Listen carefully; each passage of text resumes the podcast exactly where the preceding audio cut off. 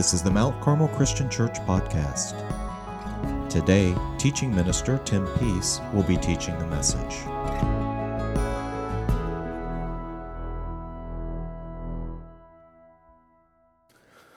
Good morning. How y'all doing today? Awesome. My name is Tim Peace, and I'm the teaching minister here at Mount Carmel. Glad that you're uh, here this morning at the uh, I think this is the 10:30 service. Um, I I was telling last service so I've had a coffee problem lately. I've probably always had one, but it's been worse as of late.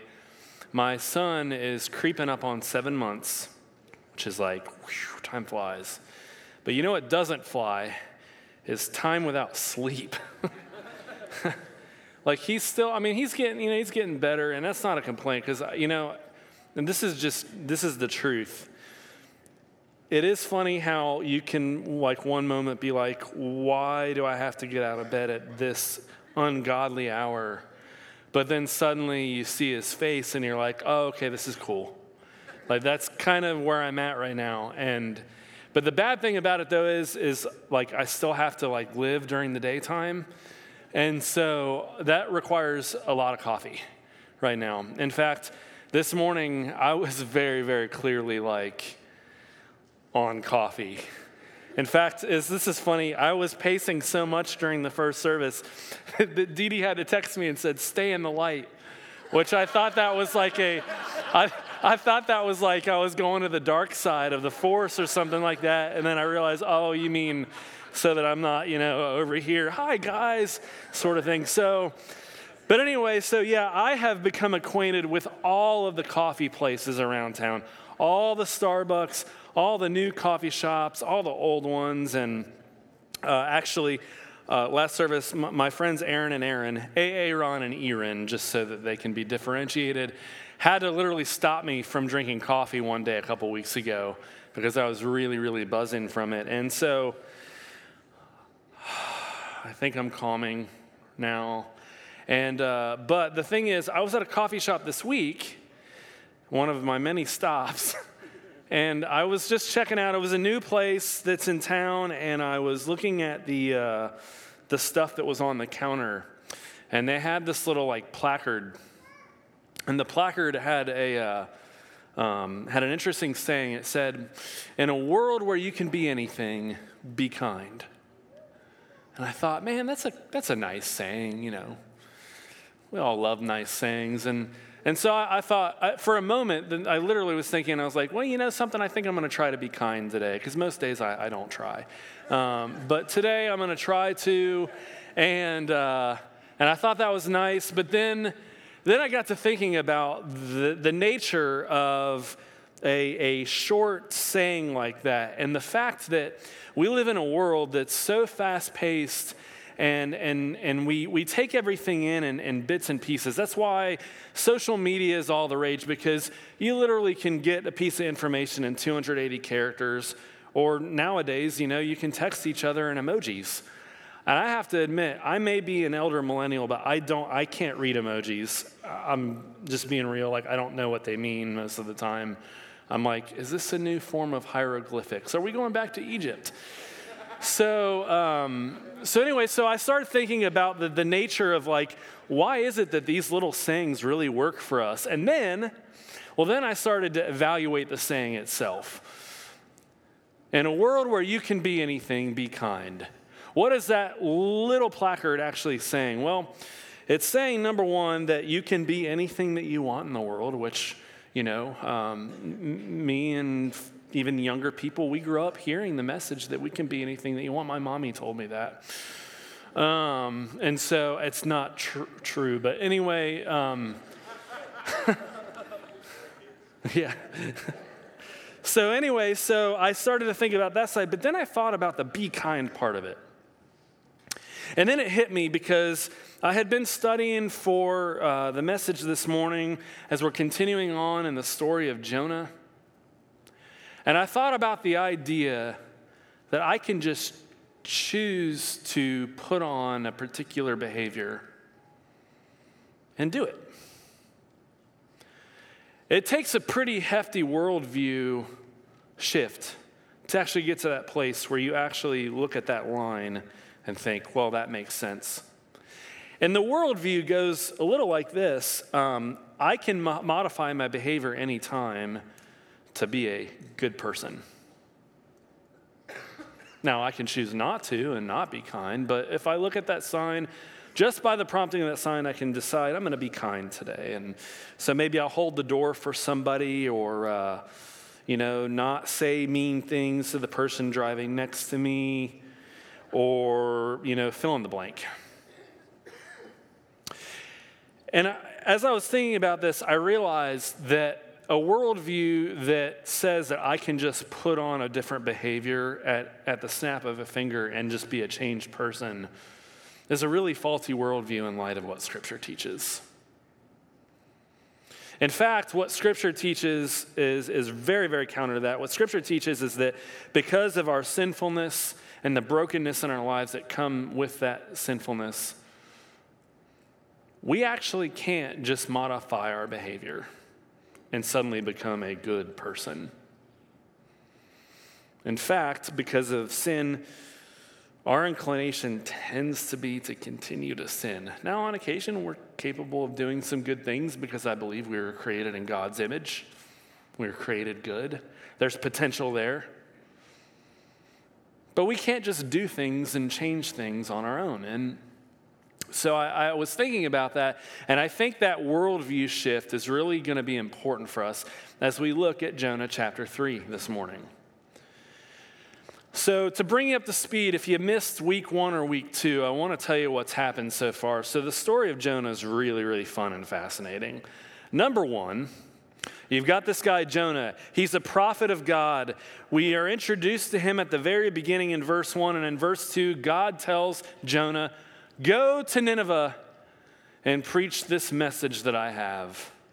And it's a message of coming destruction. Now, Jonah, being the good prophet that he is, says, No, I don't want to do that. That's exactly how he said it. And he goes and boards a ship and goes the opposite direction that God wants him to go, to go off to a place called Tarshish. And when he's aboard the ship, God decides this guy's running from me and that's not cool, so I'm going to batter the ship with a storm. And so the sailors, they're up on the top part of the ship and they're fearing for their lives. And they start asking themselves, what God out there is causing this calamity that's about to befall us?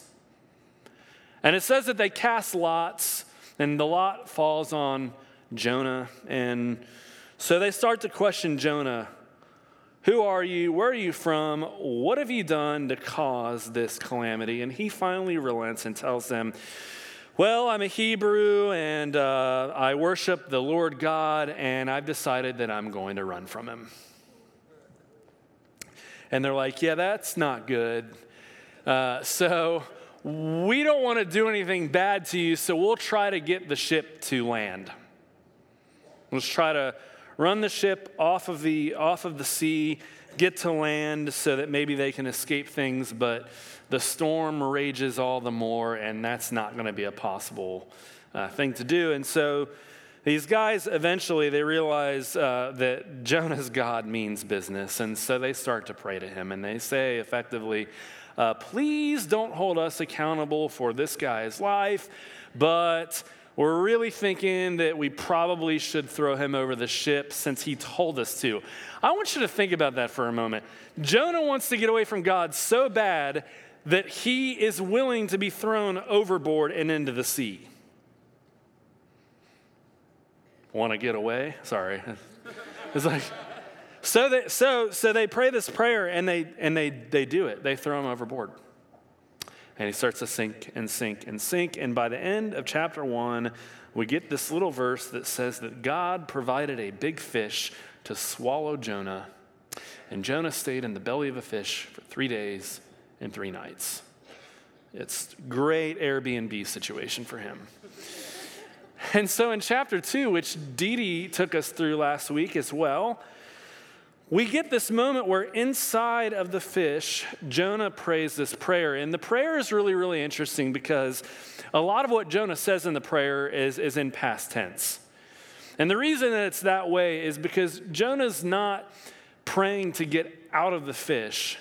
Jonah's actually praying a prayer of thanksgiving to God for providing the fish.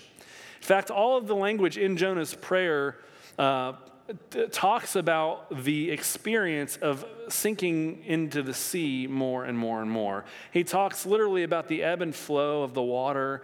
He talks about the, the, the, the darkness. He talks about seaweed wrapping around his head. And so he prays this prayer, and it's a prayer of thanksgiving and a hint of repentance in there. And, and finally, at the end of the, uh, of the chapter, um, one of the best and most visual parts of the story. It says that, the, that God commanded the fish to vomit Jonah out. Just sit and think about that for about five seconds. Yeah, that's disgusting. So he's on land. That's where we find him in chapter 3. Now, before we get to chapter 3, though, I want to read the last couple verses of Jonah's prayer before he's vomited out he says this he says, Those who cling to worthless idols turn away from God's love for them, but I, with shouts of grateful praise, will sacrifice to you. What I have vowed, I will make good. I will say, Salvation comes from the Lord. Jonah's attitude is no doubt filled with thanksgiving for not being stuck in the depths of the sea to drown. And while there is a repentant undertone to Jonah's prayer, as we heard last week, Jonah doesn't exactly have a posture of humility toward God in this prayer. What he's in effect saying is, I'm not as bad as those idol worshippers out there, and that's why you saved me. You saved me because I deserved it. And that's going to come in really handy to remember as we look at chapter 3, because I think chapter 3 of Jonah, even though the ending of the book is fantastic and you should come back for the next two weeks, well, I think it's fantastic. It's kind of a little bit of a twist. But anyway, I don't want to spoil it for you, but chapter 3 really, really highlights the crux of the story. And so keep that in mind that Jonah has that lack of humility in his prayer as we read what happens in chapter 3. So, starting at verse 1, following along with me on the screen here, this is what chapter 3 of Jonah says. It says, Then the word of the Lord came to Jonah a second time. Go to the great city of Nineveh and proclaim to it the message I give you. Jonah obeyed the word of the Lord and went to Nineveh now, Nineveh was a very large city. It took three days to go through it. Jonah began by going a day's journey into the city, proclaiming, 40 more days, and Nineveh will be overthrown. I don't know why, but I imagine Jonah's kind of in like a Paul Revere situation. The redcoats are coming, but anyway, that's sorry. The Ninevites believed God, a fast was proclaimed, and all of them, from the greatest to the least, put on sackcloth. And when Jonah's warning reached the king of Nineveh, he rose from his throne, took off his royal robes, covered himself with sackcloth, and sat down in the dust. This is the proclamation he issued in Nineveh. By the decree of the king and his nobles, do not let people or animals, herds or flocks taste anything. Do not let them eat or drink. But people and animals be covered with sackcloth. Sackcloth. I can't talk today. Let everyone call urgently on God. Let them give up their evil ways and their violence. Who knows? God may yet relent and with compassion turn from his fierce anger so that we will not perish. And when God saw what they did, and how they turned from their evil ways, he relented and did not bring on them the destruction he had threatened.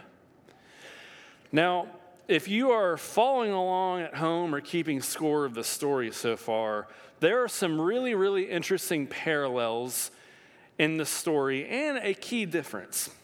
The first of the parallels comes in the very beginning of chapter 3 and the very beginning of chapter 1. Notice that God has told Jonah a second time to go to Nineveh. In the very beginning of the book, we're introduced to Jonah, and God says, Go to Nineveh, and he goes on the run. This time he's been vomited out of a fish on a dry land and he has nowhere to go. Literally, he tried to have himself drown in the sea and God wouldn't relent. I want to talk about the relentless pursuit of God in this story. Yeah, he's not letting up. And while Jonah has that nice prayer of thanksgiving, God pulls all the punches. He doesn't say, Oh, Jonah, be still my heart. Thanks for saying those nice words. No, Jonah's on land, and immediately God says a second time, You're going to Nineveh. And there's no getting away from it. So this time, Jonah goes.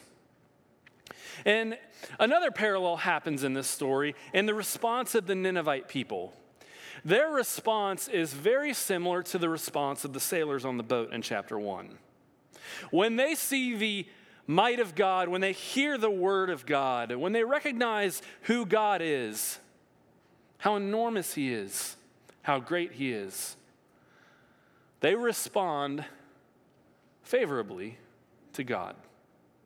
The people on the ship, it says after they threw Jonah overboard and the, the storm stopped raging, they actually offered sacrifice to God. A God, mind you, that they didn't know in the first place because they were just going through the entire pantheon of gods they could come up with until they landed on Jonah. Now, in this case, the Ninevites apparently are these big bad people in this incredibly large city with all sorts of evil if you know the story of Sodom and Gomorrah, there's a little bit of overtones here with Nineveh. They're, they're, they're just, they're beyond saving, it feels like, in the story. And so God is going to destroy them. And yet, when they hear the word of God, not just the word of Jonah, by the way, because the story specifies that Jonah is going to speak God's words to Nineveh. Jonah's just basically the conduit here. They hear the word of God and they, from the least to the greatest, repent. But then there's one difference when it comes to parallels in this story. And that's why I wanted you to capture the lack of humility Jonah has. The sailors in chapter 1 had humility before God and turned to God offering sacrifices. Jonah, on the other hand, despite running from God in a very active sense, still feels that he got what he deserved by being saved from the sea because he's not like all these bad idol worshippers.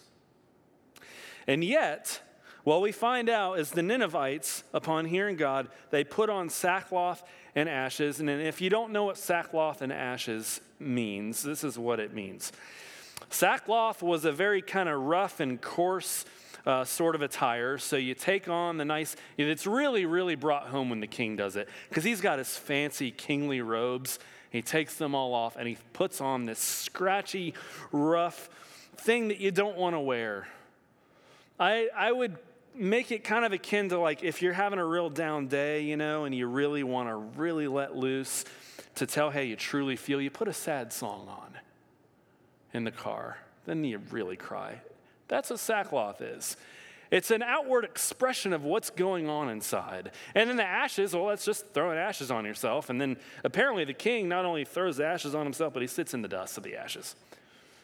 It's an outward show of what is going on inwardly. And the reason that I can say it's an outward show of what's going on inside is because of what happens in verse 10. It says specifically that when God saw what they did, what's the what they did? They put on sackcloth and ashes. When he saw what they did and how they turned from their evil ways. This is a God that sees beneath the surface. He can see below the skin. And he can see that a heart change has gone on in the Ninevite people, from the king all the way down to the least of the people. And when he sees that inward change along with the outward mode of the sackcloth and ashes, what does he do? He relents and does not destroy them. And I love the fact that in the king's decree, it points out, he literally says, Who knows? God may yet relent and with compassion turn from his fierce anger so that he will not so that we will not perish. Whatever Jonah preached, and we only get one line of the sermon, it's basically in 40 days, you're all doomed. great sermon. One day, I'm just going to come in here and do one line and walk away. I mean, if that's all it takes, Jonah, why did you even run in the first place? Anyway, that's beside the point. He's got to have said more, but I can tell you what he didn't tell them. He didn't tell them, if you turn, God will spare you. And that's the beauty of what's going on with the Ninevite people. They don't know if they're going to be spared, but they're convicted by the word of God that Jonah preached, and it causes inward change that has outward expression in sackcloth and ashes. And that really drives home the point that I want us to remember today from this story of Jonah. And it'll come into full fruition uh, in, the, in the last chapter when we look at that over the next two weeks. But this is the thing I want us to remember this morning God desires change that overflows, not just doing what you're told. God desires change that overflows, not just doing what you're told. See, that's the key is that Jonah eventually does relent and he goes to, to Nineveh, but the only reason he went is because he didn't have a choice. God was going to continue to mandate that he goes there. And yet, the people that turn their hearts toward God in the story, whether it's the sailors on the ship or whether it's the Ninevites in the great city,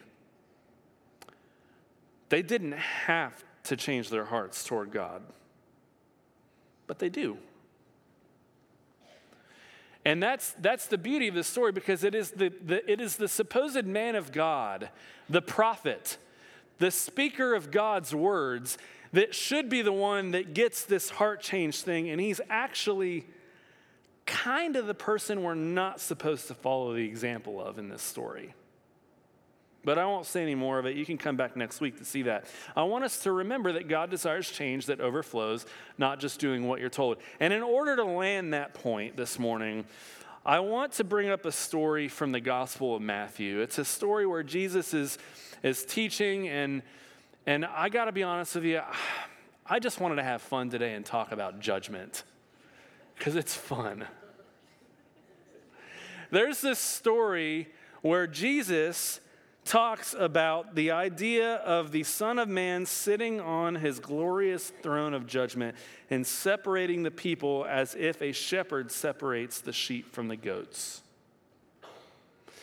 Now, I'm going to stop here before I read this and tell you that I don't know if you guys are like me, but sometimes there are things in life that should be painfully obvious to you, but you need somebody else to tell you for it to be obvious. This happens a lot in my house. Like I'll like discover something, uh, like some sort of you know, you know, light bulb moment, and then my wife will be like, you know, I told you two weeks ago that, and I'm like, oh, okay. I have to give credit then because it's true she did, and I just didn't listen until two weeks later. But anyway. So this happens a lot to me, but it also happened with relation to this passage in Matthew. And the person that supplied the aha moment for me in this passage was a former professor of mine. His name's Dr. John Weatherly. And he was writing an article for a magazine called The Christian Standard, and it's posted on their website if you ever want to look up the article. And he's basically writing an article about this passage that we're going to look at. And the thing is, is it's one of those passages that we read it and we look for a lot of things that we're not supposed to be paying attention to, and we miss the part we should see. And so I wanted uh, uh, to, for you to enjoy with me the lesson that I learned from, from reading this article. And so let's look at Matthew 25, verses 31 through 46, real quickly. This is what Jesus says. He says, When the Son of Man comes in his glory, and all the angels with him, he will sit on his glorious throne. All the nations will be gathered before him, and he will separate the people one from another as a shepherd separates the sheep from the goats. He will put the sheep on his right and the goats on his left. Then the king will say to those on his right, Come, you who are blessed by my Father. Take your inheritance, the kingdom prepared for you since the creation of the world. For I was hungry, and you gave me something to eat. I was thirsty and you gave me something to drink. I was a stranger and you invited me in. I needed clothes and you clothed me. I was sick and you looked after me. I was in prison and you came to visit me. Then the righteous will answer him Lord, when did we see you hungry and feed you, or thirsty and give you something to drink? When did we see you a stranger and invite you in, or needing clothes and clothe you? When did we see you sick or in prison and go and visit you? And the king will reply, Truly I tell you, whatever you did for one of the least of these brothers and sisters of mine, you did for me. Then he will say to those on the left, Depart from me you who are cursed into the eternal fire prepared for the devil and his angels. It's getting hot. For I was hungry, and you gave me nothing to eat. I was thirsty, and you gave me nothing to drink. I was a stranger, and you did not invite me in. I needed clothes, and you did not clothe me. I was sick and in prison, and you did not look after me. They also will answer, Lord, when did we see you hungry or thirsty or a stranger or needing clothes or sick or in prison and did not help you? And he will reply, Truly I tell you, whatever you did not do for one of the least of these, you did not do for me. Then they will go away to eternal punishment, but the righteous to eternal life. Now, the way that many of us might read this passage is we might come up with a question Who are the least of these that come into my life that I should do these things for so that I'm doing them as if they are done for Jesus? A lot of us read this passage that way. Many scholars who have written on this passage go that direction in terms of interpreting it. The bad thing about going that direction, though, is there's another story in the Gospels um, where Jesus responds to, a, to a, a, a, teacher of the law who asks him a question, um, you know, uh, uh, who, is a, who is my neighbor? And when Jesus tells the story to turn the question on him, the story that Jesus tells, which we often call the story of the Good Samaritan, ends up telling the person how to be a good neighbor rather than focusing on who is my neighbor. And so, if we start asking, well, who is the least of these, we're asking a question that Jesus wouldn't want us asking. And this is what my former professor said. He said that there's a common theme in this story. And the common theme is this both the people on the right, the sheep, and the people on the left, the goats, ask the same question of the king Lord, when did we, or Lord, when did we not? They are oblivious to the good deeds they did or oblivious to the ones they didn't do. And that's the point of Jonah 3. You see, Jonah in the story the prophet of God is fully capable of doing the outward sign of obedience. He's capable of the behavior modification. He would walk in the coffee shop and see the sign that says, In a world where you can be whatever you want, be kind. He would see that and he'd say, Well, I'm going to be kind today. But the kind of change that God wants from his people, from those that choose to follow Jesus, is a change that God stirs up within and that overflows in every aspect of life. So much so that you're not walking around in life asking, Who are the least of these, or who are my neighbor that I have to be good to so I can get off easy and not have to worry about it the rest of the time? Instead, the kind of change that God wants to do in our lives through Jesus and through the Holy Spirit is a change that just is a natural overflow of the change work that God is doing within those of us that believe. And when that happens, we're not asking constantly, well, who are the least of these that I've got to be good to? Who is the neighbor that I have to be kind to? It just becomes a natural progression of the work that God is continuing to do each and every day to help us to grow more and more like his son, Jesus.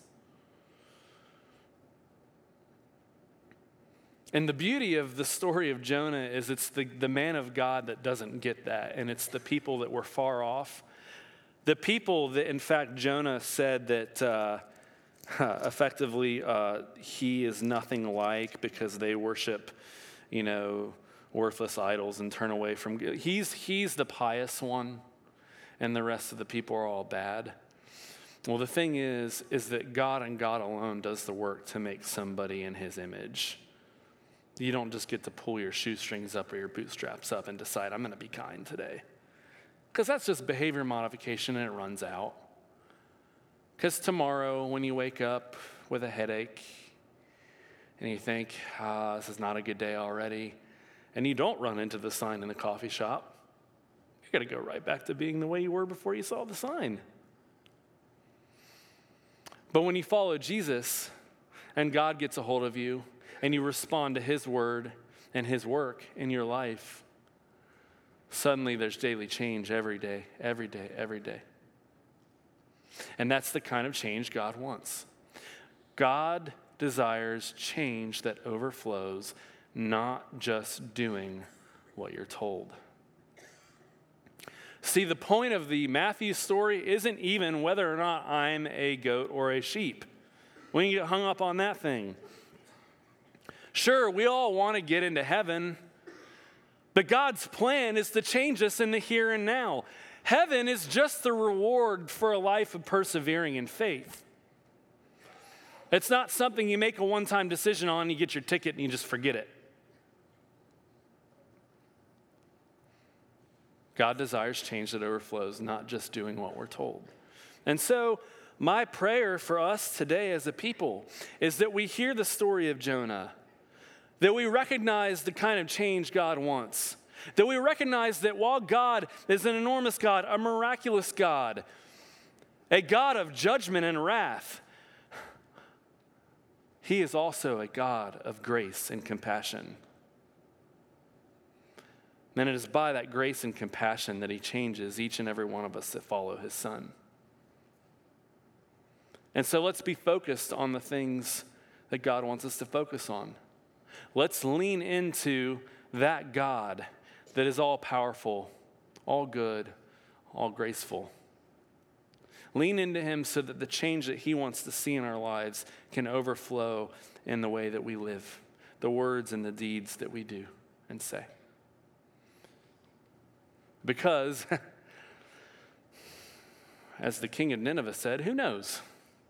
Maybe we'll get to be sheep instead of goats. I'm just kidding about that last part. There's assurance and all that stuff, but I just wanted to scare you today and then go into prayer. So let's pray together. God, thank you for being good to us. Thank you for the, the goodness and grace and compassion that you've shown us ultimately in your Son, Jesus that he took care of the sin problem that we have so that we don't have to live in a world and live under a worldview that says we have to be the change ourselves, that we have to look for the signs and just force ourselves to be kind, but instead, through your Son Jesus and through your Spirit, we can allow your work within us to help change us, to help bring about the fruit of the Spirit in our lives so that we go about life honoring you in word and deed without even really giving a, a thought to even doing it. And so, God, I pray that for those of us that, that know Jesus, that have chosen to follow him, I pray, God, that our focus will remain on him and on your spirit, that we will, as Paul said, walk in step with the spirit in our lives so that that change can continue uh, to come about in our lives. And for those in this room uh, that don't yet know you, or those in our lives uh, that we have in our sphere of influence that don't know you, I pray, God, that by our example of faith, and by the, the change that overflows, that, that we will be a light to the world that needs you, that, and that you will pull them up out of the darkness uh, because of what they see in us, Lord. Uh, uh, we love you, and we just thank you for being good to us, and it's in your Son, Jesus' name, we pray. Amen.